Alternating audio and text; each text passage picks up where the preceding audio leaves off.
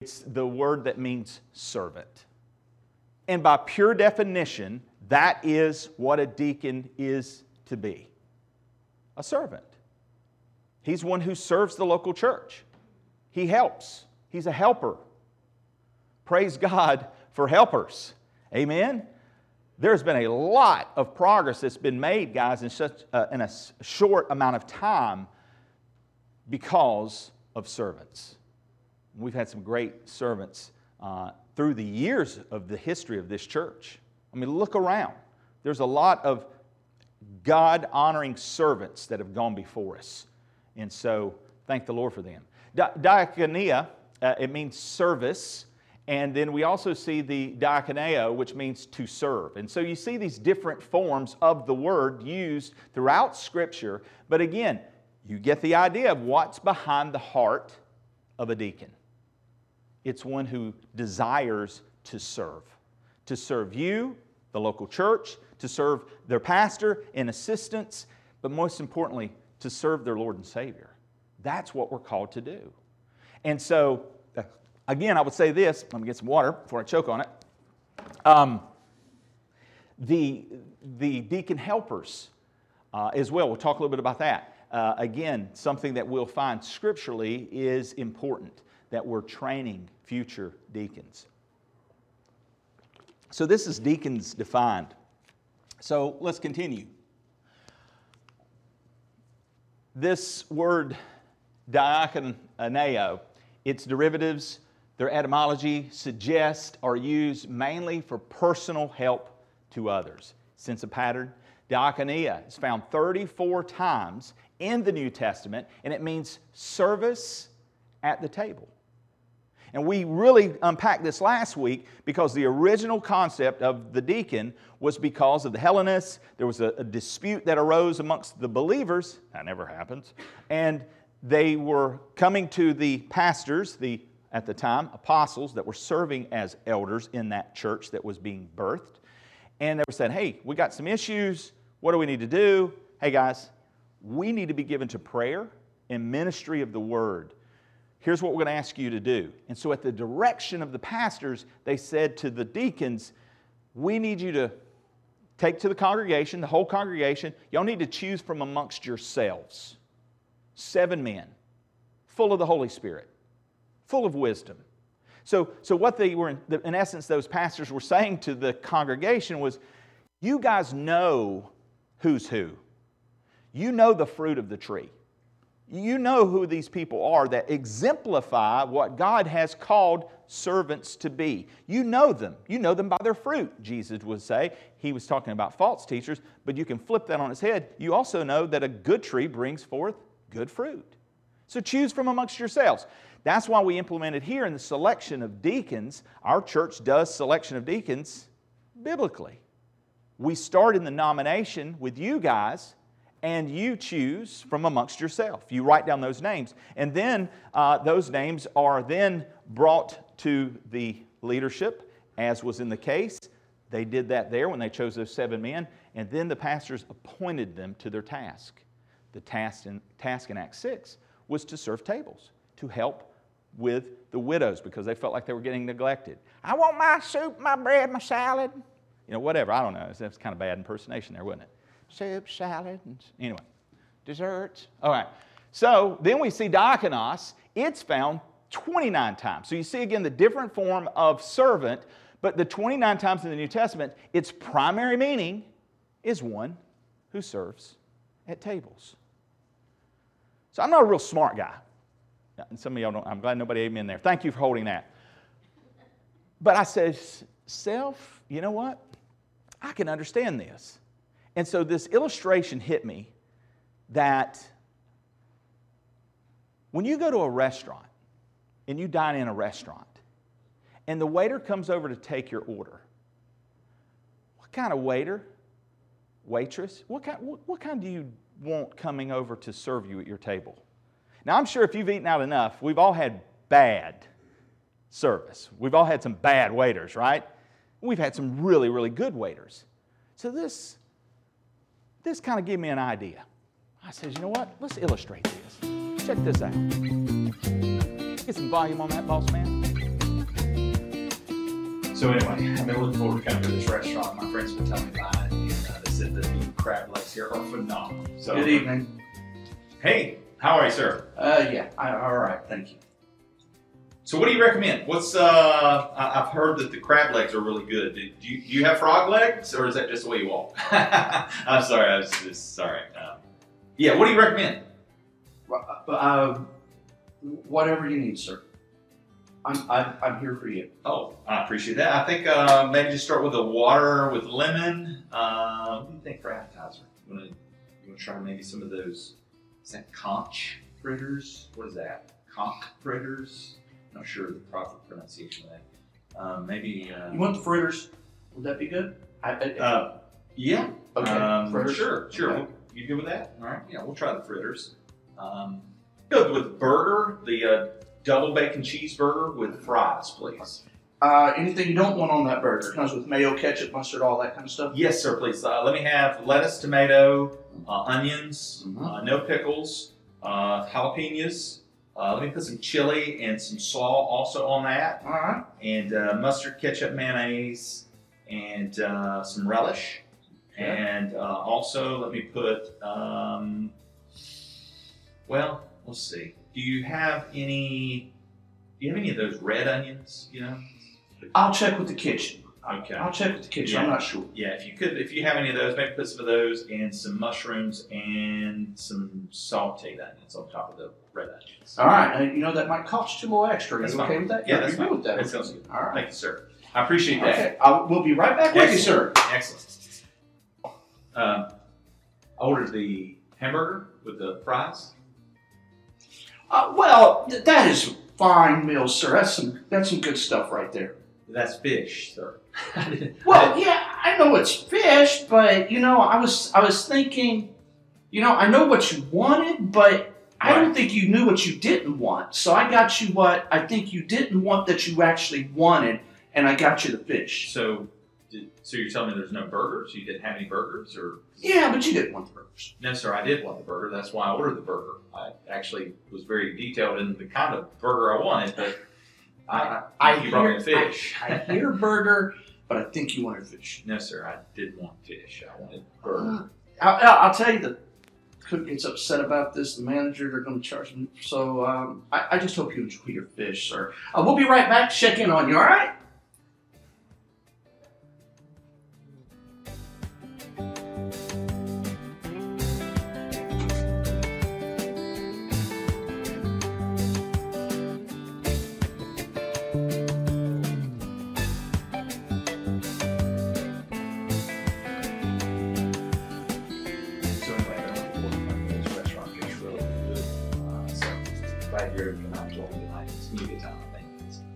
I'm glad to have you all as well. Oh, hey, how you Thank doing, sir? Welcome to the restaurant. Here's Yes, your sir. menu. Thank you. Um, can I get you anything to drink before you're while you while you look to see what you need? Yes, sir. Uh, you you don't mind, uh, I guess water's good. Water with lemon. Yeah, two two Two- waters with lemon. With please. lemon. Yes, sir. okay. All right. Um, one, two slices of lemon.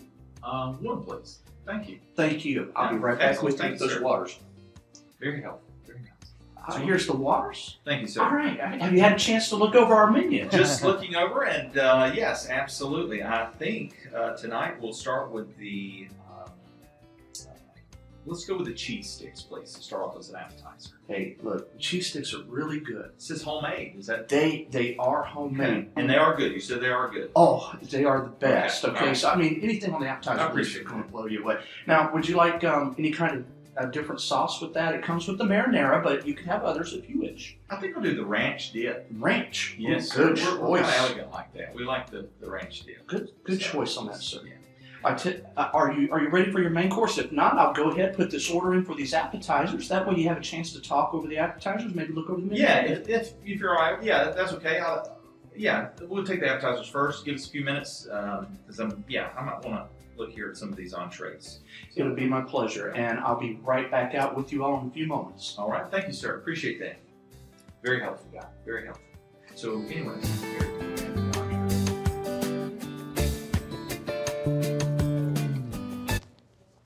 So we kind of get an idea good experience, bad experience, right? And the history of the church is such, and look around today, in some places, deacons, oftentimes, specifically in Baptist churches, a lot of them have left the biblical role and they're doing it wrong. They have usurped the authority. Just like in the illustration, the order was for a burger. But the waiter determined on his own that the better choice was the fish.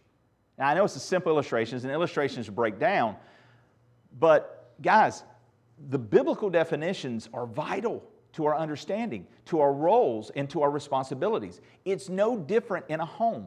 Our homes have broken down the same way. God has defined the roles within a home. And when we see a home that's dysfunctional, it's usually because we've departed from the defined roles. And so it's important that we understand there's a right and there's a wrong when it comes to understanding the truth of these offices, these roles, and responsibilities. So, uh, by the way, I was supposed to be dining with Chuck Norris. He didn't show up in the shot, but anyway, that's okay. He. Car- give Carver a hand. He did a good job on that editing and uh, excellent stuff. By the way, welcome aboard, new deacon. he said, What did I sign up for? Anyway. So, again, I hope that simple illustration gives you a little better understanding of the roles and responsibilities. So let's talk about the deacons distinguished. And so, what does Scripture say? Again, it actually does distinguish the roles, it gives us a difference. So, for example, Philippians 1 1, we know that there are two offices explained in the New Testament. Notice this reference here Paul and Timothy, servants of Christ, Jesus, to all the saints in Christ Jesus who are at Philippi, with the overseers and deacons.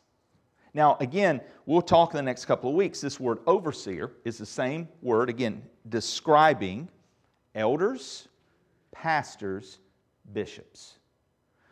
It's the same office. You know the illustration? If I say our commander in chief, our president of the United States, or specifically say Donald Trump. I have not described three different people. I've described the same person, the same office. Now, We'll talk about the plurality of elders. Should there be multiple pastors? Should there be a single pastor? We'll talk some about that over the next couple weeks. But I want you to understand that there is a distinction. There is a distinguished role of both offices. Just like whether the world wants to tell you or not, there is a man and there is a woman. All right, let's don't blur the lines, folks. It's, it's not that difficult. Um, and so in the church, there are overseers pastors and there are deacons. So, what about this distinguished office? Let's go to the scripture and let's take a look in our text. 1 Timothy chapter 3 verse 8 through 13. Likewise, deacons, likewise deacons must be reverent, not double-tongued, not given to much wine, not greedy for money, holding the mystery of the faith with a pure conscience. But let these also first be tested. Then let them serve as deacons, being found blameless. Likewise, their wives must be reverent, not slanderers, temperate, faithful in all things. Let deacons be the husband of one wife, ruling their children and their own houses well. For those who have served well as deacons, obtain for themselves a good standing and great boldness in the faith which is in Christ Jesus. Father, I pray as we delve into the Word of God that you will expound it, that you will teach our hearts, that you will give us understanding. And Lord, that we collectively here at Community Baptist Church will continue to honor and uphold the truth and authority of your, of your Word. For your name's sake, we pray. Amen. So, let's take a look at the outline in this text. Um, the first thing we're going to look at today is the mindset. There's a certain mindset that comes with being a deacon. We're also going to look at the mouth, okay? Because the mouth uh, is definitely one of those things that can get us in trouble, right? Take it from a man who knows. I have the Peter syndrome, right? Um, the money, We'll see that as well. We'll also talk about the mystery. We'll look at the method. We'll look at the misses. We'll look at the matrimony. And we'll look at the menage. Some of you may want to Google that word before we get there, but I'll define it. I was, hey, I was struggling with M's, guys. I was already down to H, all right? and then we'll look at the merit. And so this is kind of where we're going. Uh, again, if you don't get all that written down, we'll hit one of these one at a time. But I'm not going to spend a lot. We're going to basically just kind of read through these scriptures and let the scriptures speak uh, for themselves in it.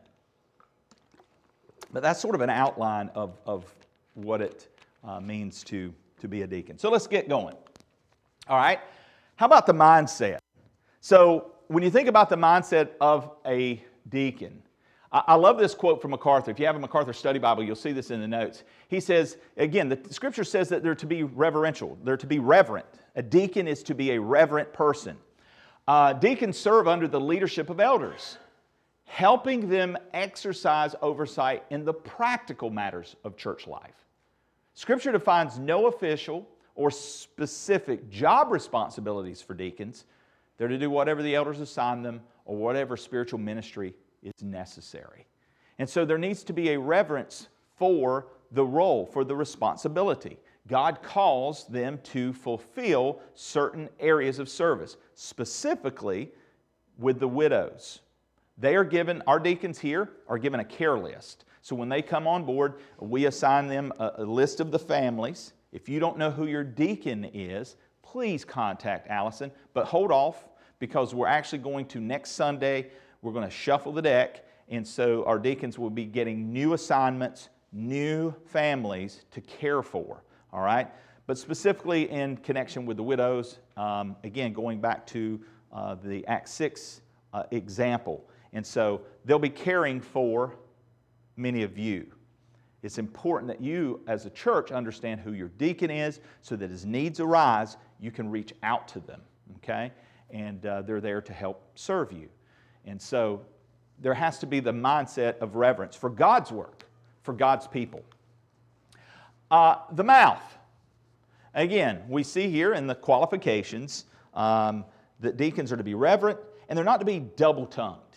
What does this word double tongued mean? Not double tongued. Uh, deacons must not say one thing to some people and something else to others, right?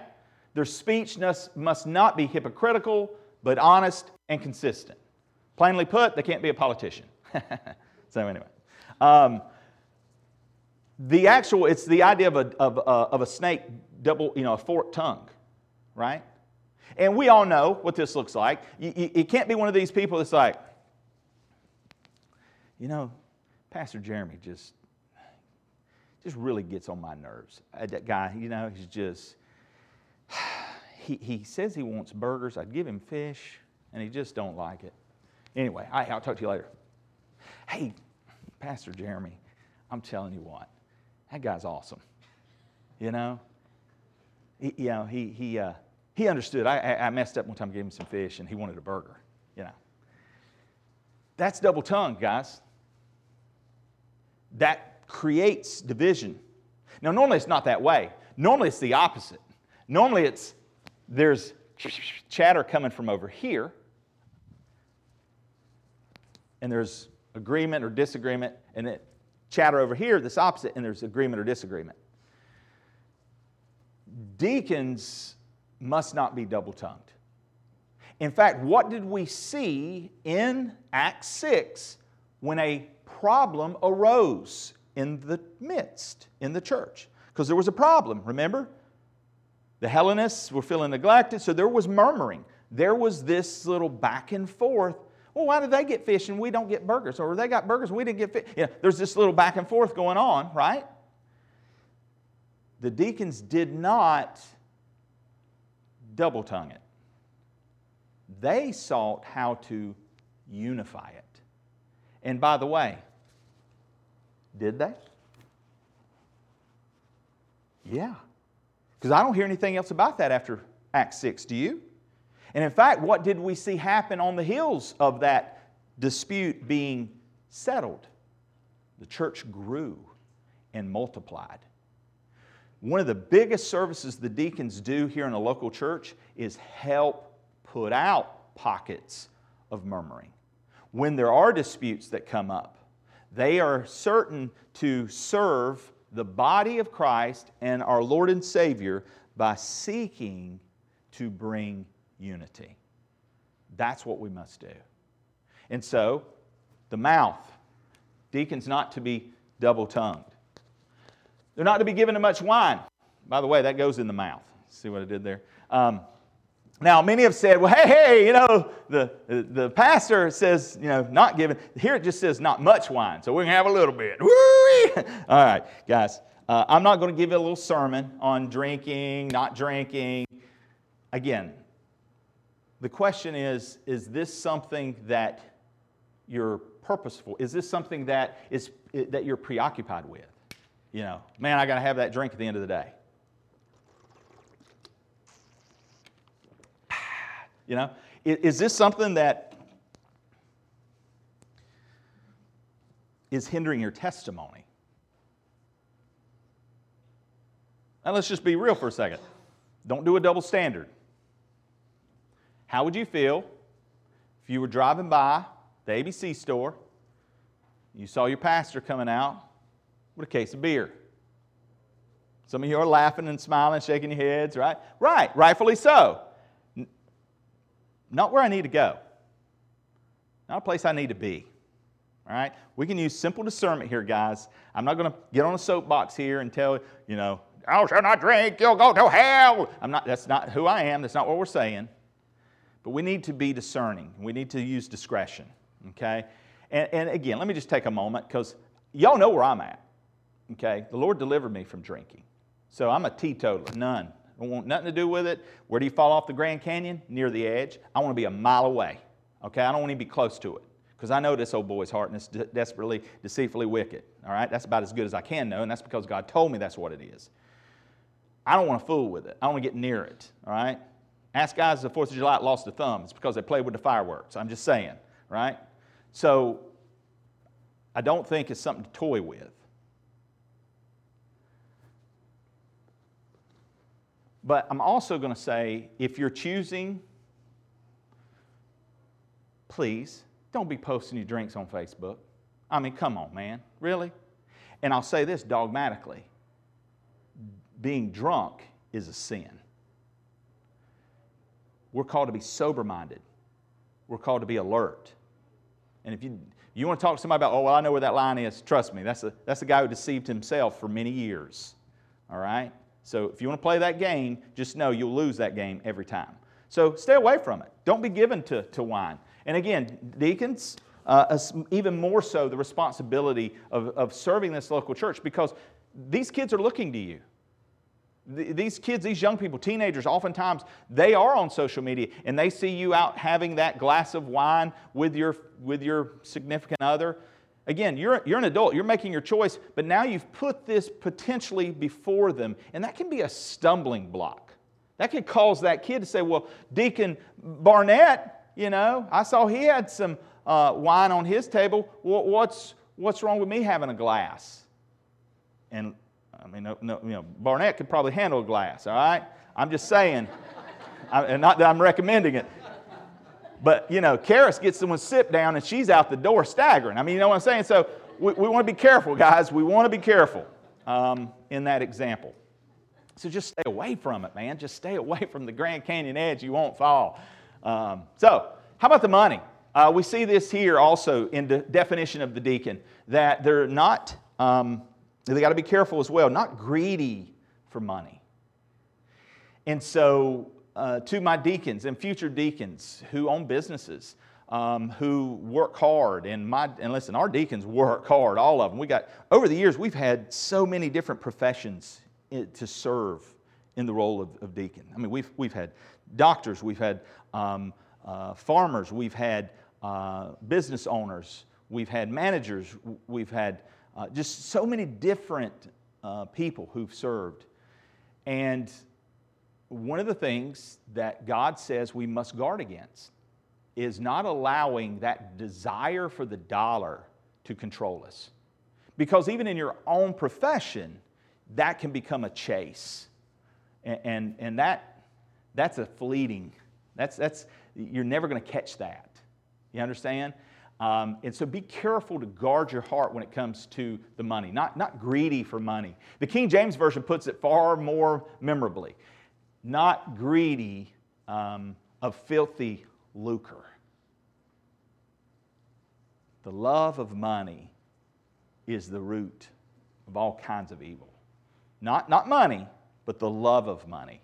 Okay? Nothing wrong with having funds and using that for God's glory. God raises up people, establishes people with successful uh, success in the area of money and finances, and that should be like anything else you and I have. It's simply to be used for God's glory. So God blesses you with funds, He blesses you with material goods, He blesses you with things, you know, He multiplies your quiver, whatever the case may be, everything that we have belongs to God, and therefore let's allow it to be used of God to glorify God. And so be careful to guard our hearts in that. Uh, also, we see the mystery. And the mystery is really not a mystery anymore, okay? Um, it's been revealed in the New Testament. The mystery of the gospel is no longer hidden, it's been made known. Christ has been manifest, He has come. That gospel uh, is the truth that is now plain uh, for the world to see. But specifically, here in regards to the deacons who are qualified, it says that they are holding the mystery of the faith with a pure conscience. How important it is. A deacon needs to be a person who holds to the truth of scriptures and doesn't distort what God has said. Now, we'll learn in the difference between deacons and pastors. Deacons don't have to be teachers, but man, they better be students. We're all students. We need to be growing in the grace and knowledge of our Lord and Savior Jesus Christ. One of the things that we seek to do when deacons come on board, new deacons, we give them a booklet, a little pamphlet to read to help them delve a little deeper in the Word of God to better understand what they're being called to, what their role, what their responsibility is. We also give them uh, a printout. We've often done a class of training. And again, what is the purpose of it? It's to help grow them in the grace and knowledge of Jesus Christ. Because we want the deacons of Community Baptist Church to stand firm on the authority of Thus saith the Lord because we know that that will allow them to better serve the local church. And so pray for your deacons in that, that they will be students. My current deacons, previous deacons, future deacons, be students. Study all you can about the role and the responsibilities that rest with you because that's going to strengthen the church and it's going to protect the integrity of the truth of God's word. And so that's something that deacons are to do. Uh, we also see the method. And this is in verse 10. Look, if you would, back into the text. And in verse 10, we see that, um, but let these also first be tested. Let them first be tested. This word tested, it's the uh, Greek word uh, dokimazo. It means to test, it means to examine, it means to prove, it means to scrutinize, to see whether a thing is genuine or not. Guys, this is why it's so important that when we choose from amongst ourselves men who are uh, spirit filled, full of the Holy Wisdom, that we don't just throw, yeah, I like old Barnett. He's a good fella. He's a nice guy. I'll put him, he's a nice guy. It, it, you don't put a nice guy in, into the office of, of deacon. I'm glad it's a nice guy. By the way, not only is Barnett a nice guy, he's also a qualified guy. Okay, let me say that. But again, the importance is that we weigh through this. They have proven themselves. Well, how are they going to prove themselves? They've got to be tested first, right? And so they're the ones who are showing up. The ones that when we choose from amongst ourselves, those are the ones who are showing up. By the way, if you're not showing up, you're not going to know who's showing up, right? And so you got to show up to know who's showing up. Just saying. Because why would you expect your pastor and deacons as servant leaders? Why do you expect and anticipate them to be a part of what's going on in the church if you're not willing to be a part of the church? And, and, and so just imagine for just, just just throwing it out there just for a little fun and entertainment today. Um, what if I decided, you know what? Let's go show up Sunday. We need some rest. Didn't tell nobody, didn't bother telling anybody, just didn't show up. Oh, y'all be up in it, you know. Guys, the roles and responsibilities that we serve are important. Communication is important, right? And so, especially in the areas when we have responsibilities, we need to communicate. We need to make sure that, you know, hey, I'm not going to show up. Uh, I might be, be calling Brother Dean back there. Dean, I'm not showing up today. I need you to preach. Brother Nate, I'm going to take that mask off and preach today, brother, because, you know, I'm not there. Thanks. You know, no. And I probably wouldn't be there the next week either if I did that. so, just saying. So, the, the method that we, they need to be tested, then approved. So, you don't approve before they're tested. There has to be a testing period, there has to be a growing period, there has to be a season where we observe our deacons. Then approved. Guys, this is huge. This is why we develop the, the helpers, the deacon helpers um, here at the church. So here's the way the deacon helpers come to exist at Community Baptist Church. When we have our nomination and we say, choose from amongst yourself, you all write down names, okay? And let me tell you, some of y'all write down some names. I mean, we've had dead people show up on the list. We've had people who ain't been here for years. We have people who show up as uh, uh, he's a pastor. I mean, you know, so we, we have just those of us behind scenes that count. We chuckle sometimes when we get back there. Hey, look, here's, huh? You know, and so, wow. It doesn't matter how how much I preach this. There's always going to be somebody's going to write down. Anyway, um, so there's a process here. There's a method to our madness. But what happens is every name that gets written down, except for the dead ones, uh, we say they're going to be deacon helpers. Because somebody cared enough to write their name for whatever reason, that's between them and God, but maybe they see something that we've not yet seen.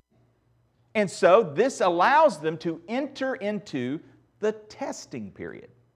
And this is why, deacons, hear me on this. I have hit this drum for the past seven years hard. Please, Nate knows. He'll, he'll be like, Yeah, how many times I've heard that speech? Dean's heard it. Deacons, use your deacon helpers. Well, I don't, I can do this myself. That's missing the point. We need to pull in the helpers so they can be tested because the church is bigger than you and me. It's about 50 years from now. It's about 70 years from now. It's about 100 years from now. It's about the future of this church.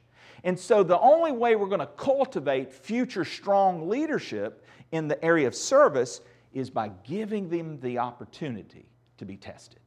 And so I tell and encourage my deacons, and listen, my guys are getting it. We're, we're, they're starting to incorporate. We've got, I'm telling you, I've seen some of the best deacon helpers happening in recent months through this pandemic. And anyway, um, than I've seen in a long time. And so this is good. This means we're making slow steps in growth, and this is good. Keep doing that, deacons. Call that list. So everybody that gets their name written down as a potential deacon moves into the category of let them first be tested, then approved. And so what will happen is sometimes they'll reach out to you, hey, can you come help with the project? You're not able to do it, whatever. You don't want to do it, whatever. This is again the process that helps us determine and for the church to see who those future deacons are. Very important. And then, they, then uh, above repro- approach, they must be found blameless, easy for me to say. Uh, they must be found blameless. Guys, we live in a world where all you need is the accusation, and everybody crucifies you. That's the sad day. You know, used to it was you're innocent until proven guilty. Now you're guilty and it don't matter if you're proven innocent. I mean, that's the reality, isn't it? But that cannot be the case within the church, within the body of Christ. Cannot be the case. The idea of blameless here is that mud don't stick. Anytime you're in a, any kind of leadership role or you're taking point on any kind of project, whether it's a practical thing within the church grounds or whether it's a pastoral leadership, it doesn't matter. It, it, you could be the manager of Blockbuster, which, by the way, they closed a long time ago, but so you need to get a new job. But if you were, you're going to get you're going to get insults. You're going to get accusations. It's just part of being out front. When you're out front, it's easy to get shot in the back, right? I mean, that's just the reality. Leadership it comes with the territory. Many of you know what I'm talking about. You manage, you, you, you direct, you do different things, and there's always going to be, you know, the comment cards. There's always going to be something that comes against you. That's okay, but it can't stick. That's where the integrity is. So just know that there will be times, deacons, you're going to be criticized because you didn't call, you didn't come by, you didn't do, whatever the case. But again, is this a pattern? Is it, is it sticking? Is there truly something there? And so we need to be above reproach, being found blameless. And now we talk about the misses. So we see here in the text deacons are to be reverent, not double tongued, not given to much wine, not greedy for money, holding the mystery of faith with a pure conscience. But let these also first be tested, then let them serve as deacons, being found blameless. Pause. Likewise, their wives must be reverent, not slanderers, temperate, faithful in all things. Now, I'm not going to take the time to unpack this verse as I've done in previous messages. You can go back and listen to pastors' understanding because there is a bit of a theological question raised here amongst theologians. Is this a transition because of the word likewise? You had elders, deacons, likewise used here also to transition to deaconesses. Now, again, not going to go there today. I've gone there before. You can go back and listen to that if you want to and hear the teaching on that. Today, I'm going to hold just to the text before us in the translation that we have here, and I'm going to expound it as many have interpreted it to be that this is in regards to a deacon's wife. Okay? Again, if you want to hear my take, go back previous studies. Not today. All right, so here's the missus. She's to be reverent. So, not only when we are laying hands upon a deacon or a pastor, we're in essence identifying the whole family because the whole family is called in essence. If the husband is called, the family follows, right? You never want to call a pastor to this church whose wife and kids are not on board. That will be problematic. You don't want to call deacons to service in this local church if their family's against it. That could be problematic. And so, it is important that we understand that when it comes to the wife, that she also be reverent. So it's not enough to just, as a church, lay hands on, you know, to, to identify with, to nominate brother so and so. But if they're married, which by the way, they don't have to be married, that's, that's another thing that's come up. Um, but if they are, then we need to take into consideration the whole family. This is important, according to Scripture. They're to be reverent, they're not to be slanderous. The word accuser there, I mean, it's descriptive of the word of Satan. You know, he's the accuser of the brethren night and day. He stands at the throne and accuses you night and day. Wow. We don't need a pastor's wife or deacon's wife doing that, right? And so we have to also recognize that this is important in the qualifications, that they're not slanderous, they're not, they're not somebody who goes around accusing. Um, they're temperate, they're self restrained. Very important quality that they be a, uh, someone who, who exercises the fruit of the Spirit, self control. Um, you, you, you, know, you don't need a rebel rousing wife uh, in any of the offices within the body of Christ. It's just not profitable uh, for the body of Christ. And they need to be faithful in all things, worthy of trust. I've served in a lot of ministries and under elders and alongside pastors and with deacons and, and so forth and, in other boards. And a lot of times you'll hear this in those rooms, in those settings. Now, gentlemen, I'm getting ready to tell you something, but now you need to promise you're not going to tell your wives. I've heard that many times. To which I say, Whoa, time out, Bo. Even if his name's not Bo. I usually like to use time out, Bo. Then don't say it. Because I can tell you, me and my wife are one. And my heart safely trusts in her. How important this union is. I could not pastor if I did not have Allison as my wife. She is a sounding board. She is one that my heart safely trusts in, and I have to confide in her. I have to tell her these things, or I'm going to blow up sometimes. and sometimes I blow up anyway, and she just calms me down with her gentle spirit. And then I can say, oh, You're so smart, honey. So it's important. And so I don't say that to my deacons. But I will say now, if you choose to tell your wives, please keep it confidential. Make sure they're faithful in all things. They have to be able to be trustworthy as well. Because what happens if they're not, well, my husband, you know, serves with the deacons. And I heard, oof, that can destroy a ministry. And so, again, faithful in all things, trustworthy with those things. Because there's a lot of times that things are discussed that you wouldn't want. Let's say your family's going through some, some real hard issues, marital and family strife, or some problems, or addiction, or something that your pastor is pouring into your family, trying to counsel you, trying to love with you, and trying to give you some, some wisdom and direction. And, and he gets that permission to share with these men to pray, that we're going to pray for your situation. You don't want that going anywhere beyond that.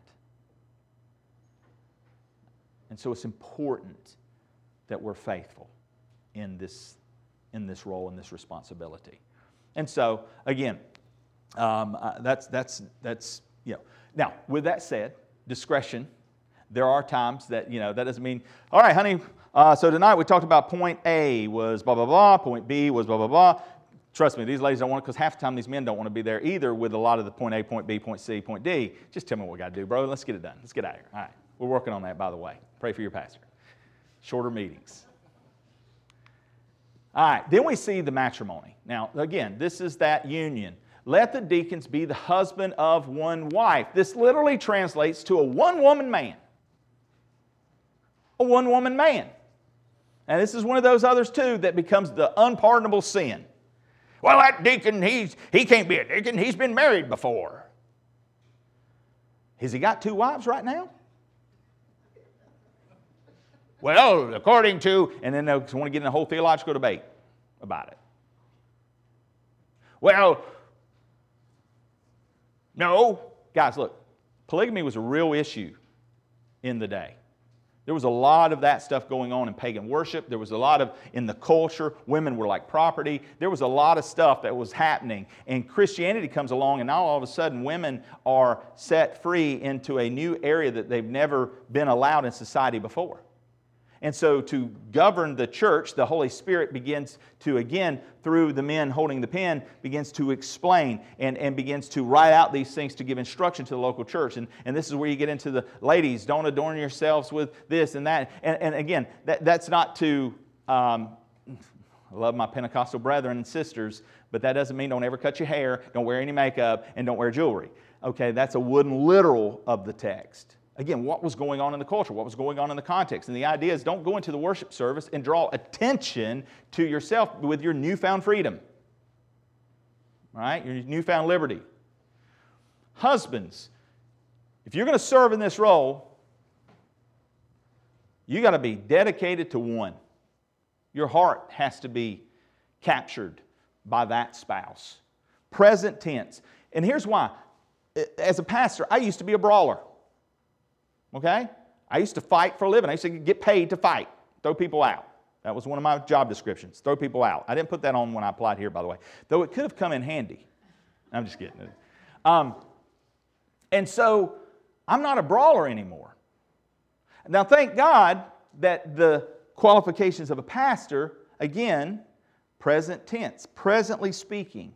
Am I a brawler? Okay? Presently speaking speaking? Am I, uh, do I drink? Am I drunkard? Right? You know, I mean, present tense. We go present tense all the way through here. It's not, not and then we get to this we say, oh, well, 20 years ago. Oh, well, then I'm sorry, you're not qualified. Now, every one of these is something that we must individually look at and define as we go through them and face them. Because there may be times that we need to say no to someone who was previously married but we've got to weigh the circumstances. you don't make the blanketed statement here. There's going to be times that somebody who's happily married for 50 years, we're going to say no to, because again, scripturally, we need to say no to. And so, but what I want us to be careful is that we don't make a blank statement here that this somehow is a disqualifier just because someone is um, not married or has been married before. Okay? And so, uh, an important thing, and again, you can delve into that. And uh, if your conscience says, no, I see this as this way, then vote your conscience. All right? But as a whole here at Community Baptist Church, our take on this has been such that it's a one woman man, present tense, and that as long as you're not a polygamist and uh, you're not lusting after every girl in town, you know, anyway, we're a little tighter than that, but you understand my point. All right, so how about this? The menage. What does that word mean? Who Googled it? Who's got my definition? Anybody want? Nobody? Nobody? Come on! I figured some. So y'all were checking ESPN. All right. Um, the idea here is that the menage is that which is in, in a household. It's the household. Um, and so the children in the household are to be in subjection. We know those unrulies. You know the saying, the only kids worse than the pastor's kids are the deacon's kids. anyway, the, the, deacons flipped that joke, by the way. Um, we, you know, obviously, yeah, that's important, man. You, you know, you got some out of control kids. Y'all realize I've got four possibilities of being disqualified. Seriously. Four possibilities of being disqualified. And, and, and, and I really, I don't, I do, seriously, I, I know that. I know that any point, if my children were to go astray, that would have a bearing on my ministry. And so the idea here is if you're going to serve as a deacon, your number one priority is your relationship with God. Your number two priority is your family. Your family is important.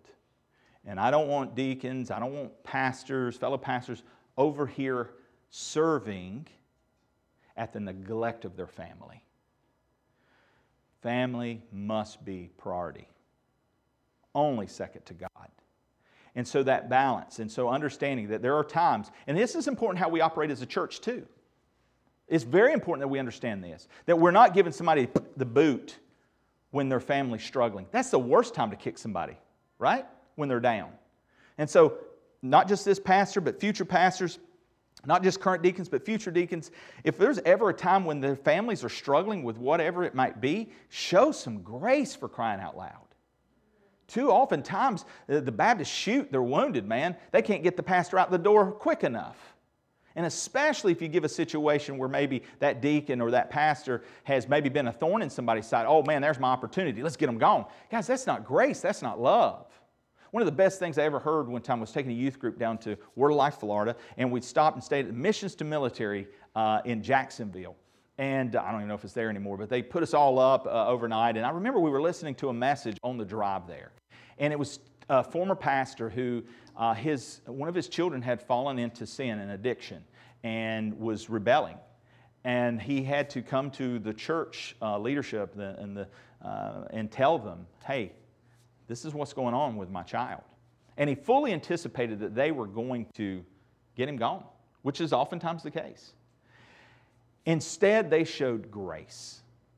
And I'll never forget that message and hearing it. It's still stuck to this day. And this is 20 years ago almost. I mean, and and I remember that he said, what they gave me was grace. He said, here's what we're going to do. Deacon so and so is going to be your connection. We want you to take three months, win your daughter back, pursue the heart of your family, minister to the need at hand. And we'll be here and we're going to assess in three months where you're at in this struggle. And so it ended up um, in, in, the situation that uh, he came back, and I think at that time there was, there was definitely healing. Come to find out that the daughter had done this because dad was never there because of the ministry. And so her, her anger was towards the church, not towards the dad, but this is the way in which she fleshed it out. And so, again, the church in support worked with them, and they, they took another month to acclimate them back into the role, and the child was actively serving the Lord again. The church was rejuvenated and the pastor had been successful in the ministry.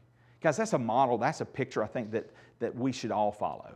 Um, now, there are times in there, again, individual circumstances that it may not unfold that way, but we must always lead with grace. And so that's important. That family home needs to be in order. And if it's not, then we need to step aside for a season. That doesn't mean we're done. That doesn't mean we need to tar and feather the person who, because they've uh, been hit with spirit. By the way, you do know deacons and pastors are going to be enemy number one from the enemy. We're targets. Our families are targets. And so it shouldn't be strange when we get hit with fiery darts. So, how about the merit? Deacons, what do you have to look forward to? Uh, well, the pay here is not so good, right? My deacon's like, yeah, you got that right. Um, but the retirement's out of this world, brother. I'm telling you. All right? Don't forget who you're working for. Keep your eyes on the prize Christ, Jesus, our Lord.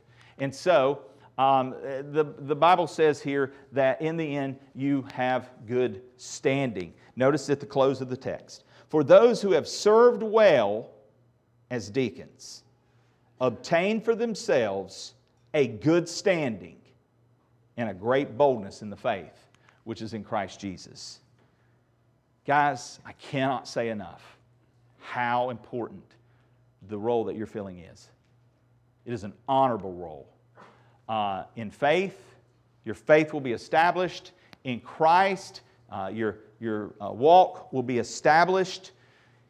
And it's that in and of itself, knowing that you labor for the cause of Christ, that you're ministering to the very body that Christ loved and gave his life for. There's great reward in that. Well, what about the deacons over the decades? I'm not going to bore you. We're getting time to close out uh, with some history. So let me just kind of run through some of these things. Fifth century, deacons were uh, just, you know, kind of again, that, those that provided uh, uh, care for the widows and orphans. That continues. Uh, deacons carried out administrative assignments given by their bishops pastors met daily to receive instruction from him. Uh, failure to carry out their assignments was cause for removal. They had authority from a bishop, presbyter, bishop were present. Uh, they could even baptize. They assisted with the Lord's Supper. You assist here as well. Um, there may be times in the future where, um, who, yeah, if I get some big boys to baptize, me and Dean were joking about this the other day. Barnett, you're on call. I'm just saying. Um, and then uh, we also saw that during the Reformation, that the return to Scripture resulted in a return to biblical role of deacons. So, so again, through that, that, that through history, there was a little bit of a departure from that role, the biblical role. And uh, we see this. Martin Luther uh, made the statement the diaconate is the ministry, not of reading the gospel or the, the, epistle, as is the present practice, but of distributing the church's aid to the poor. So again, it had kind of departed and it became more of just a ceremonial type role. Hence, you know, the Catholic Church and the whole, uh, uh again, uh, Martin Luther and um, his response in the Reformation. We also see John Calvin.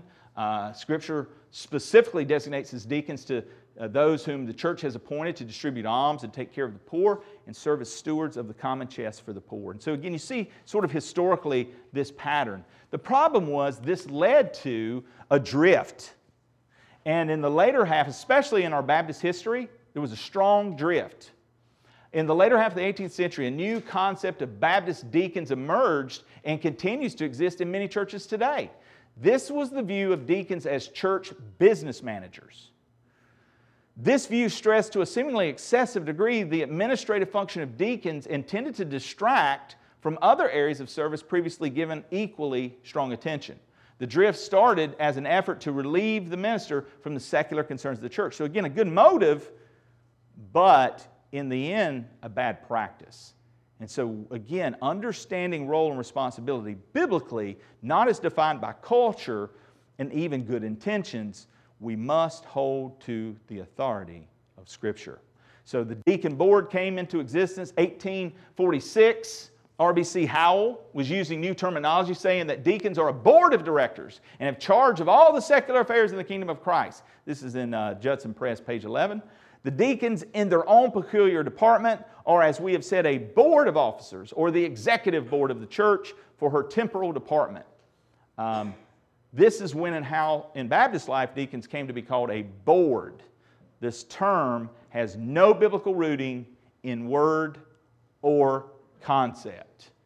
This was taking the model of the world with the banking industry and said, we need to probably do something like that in the church. Guys, this is why a lot of the Baptist churches have departed from the faith. And so we must guard the integrity of the roles and offices as defined by Scripture. And so, with this, I close. There's no definitive list anywhere giving the responsibility of deacons. So it's not like, hey, you got to do A, B, and C. You're not going to find that in the Scripture. The guiding principles seem to be whatever the church needs. And so as time changes, there's needs are going to change. And so the church says, hey, we need blah, blah, blah. And the men, the deacons, the deacon helpers, that's what they do. Um, the leadership supports. So again, there's times that pastors are going to say, hey, we need A, B, and C. The deacons, you know, we need to get this done. And so uh, deacon servants are not found to be an authority over anyone anywhere in Scripture. Again, our goal is to serve. So, um, let me give you this illustration. A deacon whose faith had been revitalized during a Sunday night evangelistic service came to the minister to tell him he was now ready to live for Jesus and available for service. The minister prayed with him, thanked him, and assured him that he would be called upon. Later that same night, a widowed mother in the church called the minister and said she was desperate for a ride for her young son to the hospital the next day for a long scheduled appointment with a specialist doctor. The hospital was 50 miles away in the city, and a ride had fallen through. Smiling to himself at the seemingly providential provision of God, the minister called the deacon and asked him to take this task. At first, the deacon protested that he'd have to take a half a day off work, but relented under the minister's gentle reminder that he had said he was available for service. So the deacon arranged the time off work and went to the woman's house the next morning. The mother was unable to go because of her other children, so he carried the little boy, who was unable to walk on his own, out to his pickup and set him down beside him in the seat. When they had driven a while, the boy said, You're God, aren't you? The deacon said, No, of course not. Why would you say that? The boy said, Last night I heard my mother crying and praying to God to send someone to take me to the hospital. I thought you must be God. The boy was quiet for a minute, and then he said, If you're not God, you work for him, don't you? The deacon paused, and with tears in his eyes and a thrill in his heart, said, Now more than ever, son. Now more than ever. Guys, that's at the heart of a deacon serving. And I'm thankful that those are the deacons we have here at this church. Men who serve well as deacons obtain a high standing in the faith. Some of the greatest men that I respect the most in this church have been those men who currently and over the years have served as deacons as well as our deacon helpers. They serve selflessly, they serve practically. They do a lot of manual labor. They set up chairs, they clean toilets, they vacuum carpets, they mow grass, they clear trails, they shovel dirt. They do a lot. They show up early, they stay late with a single thought to serve without earthly reward. Their hope is that you can come to the church and not have to think about anything else besides worshiping, fellowshipping, and receiving the teachings. They receive no pay, little recognition, but their position in my heart and in God's kingdom is exalted. Thank God for the office of deacon. Let's pray. Father, I am truly humbled and grateful when I think back over the past 11 years, the many men that you have placed in the role of deacon here at Community Baptist Church. And Lord, I am thankful for the men who currently serve. Because, Lord, you have protected and preserved the ministry of community because it's based on the integrity of your truth. Lord, continue to preserve that. Continue to groom and grow the hearts of all of your servant leaders. And Lord, that you'll help us as a church to hold these men and their families in prayer and to be grateful and thankful for the service they give. And so, Lord, here today I stand before you and I say thank you. Thank you for the great legacy that's been left by men from old and for the current men who are serving faithfully, selflessly, and practically. And Lord, we thank you for what you're doing. Keep this church strong for your name's sake, we pray. In Jesus' name, amen. Don't forget, I got up on the screen